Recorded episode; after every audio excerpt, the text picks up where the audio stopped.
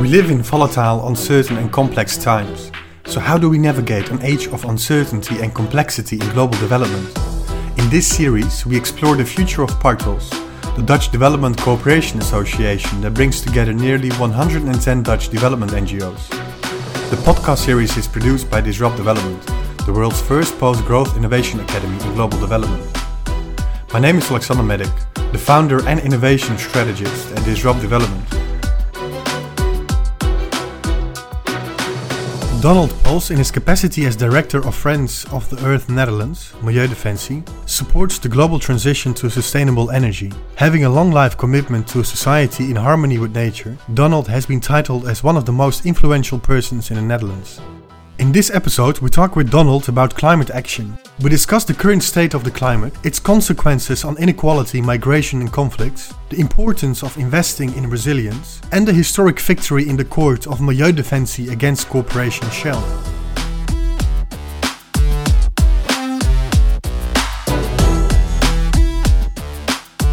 Welcome, Donald, to the Partos Future Exploration podcast. I am very thrilled to have you here today. Thank you very much for inviting me and uh, uh, providing me with the opportunity to have this discussion with you and the listeners, of course. Thanks. Welcome, Donald. So, recently, a new report came out of the IPCC. I think everybody heard about it, right? Uh, the conclusions were rather serious. So, Donald, could you perhaps share with us what the current state of the climate is globally? In essence, the uh, report by the International Panel of Climate Scientists confirmed what we already knew. In uh, that sense, there's nothing new in, uh, in the report. It confirms that climate change is taking place, that human activities are the main cause of that, and that the impacts of climate change will be disastrous, especially for the most vulnerable in the world. Based on the uh, research by international climate scientists, the World Bank concludes that an additional 100 million people will be forced into extreme poverty by 2030. And the World, Health Organization expects that an additional 250,000, a quarter of a million of people annually will die because of climate change related natural diseases.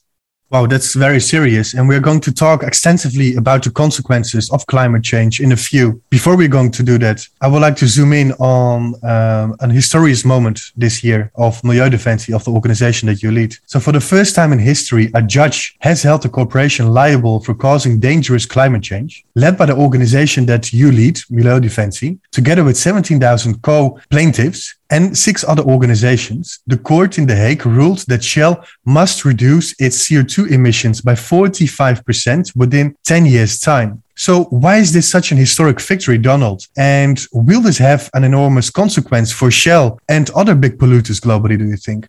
The court order that will force Shell to substantially reduce its contribution to dangerous climate change makes it possible to achieve climate stability. To give you an impression, Shell is the 10th biggest polluter in the world. It emits 10 times as much CO2 as the total Dutch economy. Wow. And the emissions of Shell is comparable to the bottom half of, in terms of income of all countries in the world. So one company responsible for as much CO2 as the poorest half of the countries in the world. And Shell now has to reduce its CO2 by 50% in 2030 or 45%. That is, of course, enormous. This will allow us as a, as a global society to achieve the climate objectives of stabilizing climate uh, change in order for human societies to adapt to climate change. But the impact is even bigger. For the first time in history, Mm-hmm. Multinational companies are being held to account for the negative impacts of their activities on people globally, especially uh, the court decided for human rights impacts of their uh, activities. And this have, uh, has a, a broader impact because it's not only climate change that is addressed through this court order, but really uh, the license to operate of multinationals globally. And I can imagine that uh, human rights organization will confront a multinational for other human rights infringements in another part of the world. So, are there any other plans to uh, go to court with uh, for other multinationals, for example? We are, of course, uh, still in a, in a victory mode. We're still celebrating, but indeed, the legal precedent that has been created through this court order can be replicated to other companies because, like I said, basically it is holding multinational accountable for human rights uh, infringements in this case, Shell, through its contribution to dangerous climate change. We are now engaging with other large polluters, uh, mm-hmm. both in the Netherlands and outside, to convince them to take the necessary steps to limit their contribution to climate change voluntarily. But uh, if that does not lead to results, we will then uh, we have the option to go to court again. And other NGOs globally are taking similar steps. An example is an NGO in France that is now taking uh, the French oil company Total to court with a similar demand that they also bring their strategy and investments in line with the Paris Climate Accord.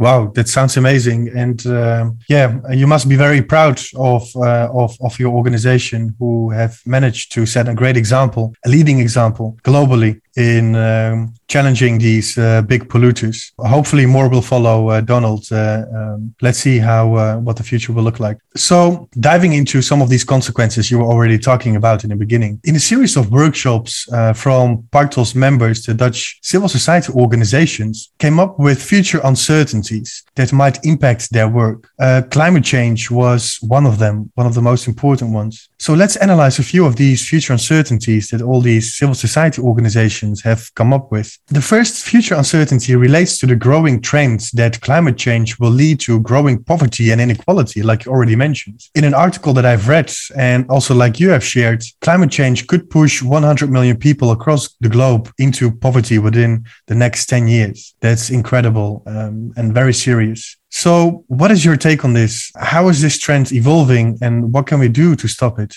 Climate change is what is often termed in jargon a threat multiplier. So, the impact of climate change is that already existing threats, both political and natural, are increased because of uncertainties and the pressure of climate change to give you an example, almost unexpected developments like uh, it will increase the possibility for political fraud, uh, mismanagement because of the instability created by, by climate change. But more directly is because of climate change, access to water will be impacted. More droughts, but also the heat waves causing forest fires. It will impact the agriculture, the availability of food. The indirect impact of that is, of course, water will be weaponized and politicized because as a, as a first human need, water uh, access to water can be have uh, have enormous enormous political uh, repercussions. You can imagine wars because of water, and all of these developments will result in people starting to move away from danger, try to to move towards places where uh, their lives are uh, not at risk, which will have an impact on migrant flows to uh, to Europe, which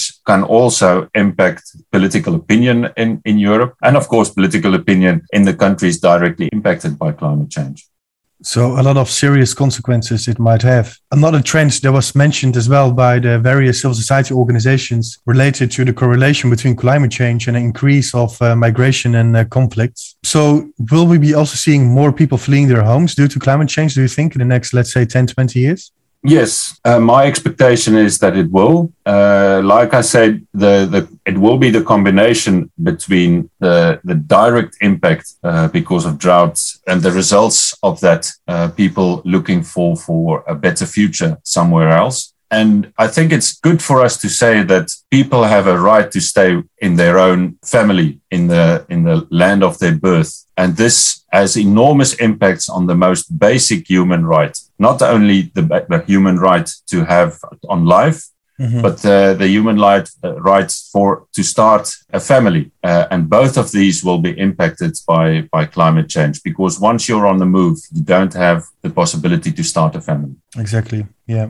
So let's quickly move on to the third trend. And I think that also relates to a very important uh, element of, of all these consequences. It's uh, resilience. Um, all civil society organizations uh, from the uh, Partos membership saw a big imp- importance to invest in resilience. And resilience of the communities that are being hard the most by climate change, resilience of local civil society organizations, resilience of the systems around the civil society organizations, the governments, health, infrastructure. Why is it so important to invest in uh, resilience? And what is resilience in relation to climate change, do you think?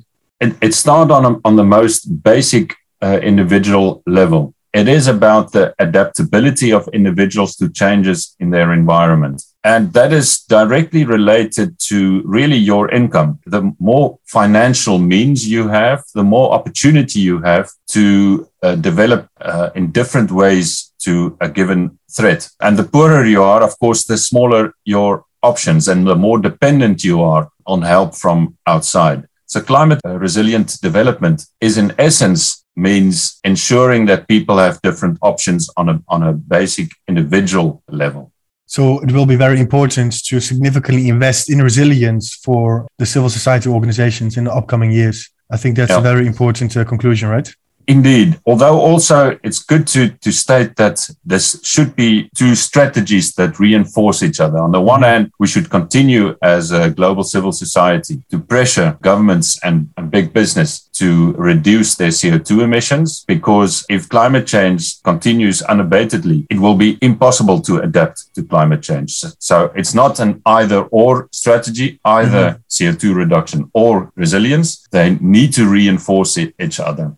But the expectation is that, especially in poorer countries and in vulnerable uh, communities, uh, they will feel the impact of climate change, whatever the outcome is of CO2 reduction. And that's the reason why we need to invest in climate resilient development in order to allow people to, to respond to the existing climate change impacts. Yeah, exactly. So two strategies important to go hand in hand. I think the final trends that uh, the different civil society organizations um, identified also integrates both perspectives, if I'm correct. It's about new economic models. So the urgency to invest in new economic models is felt more by people and companies. And there are many great initiatives that focus on, for example, circular or regenerative economies and economic models. Are we doing enough, do you think? This is a, very important, but also politically sensitive issue because uh, what you see is that climate policy can exacerbate existing different differences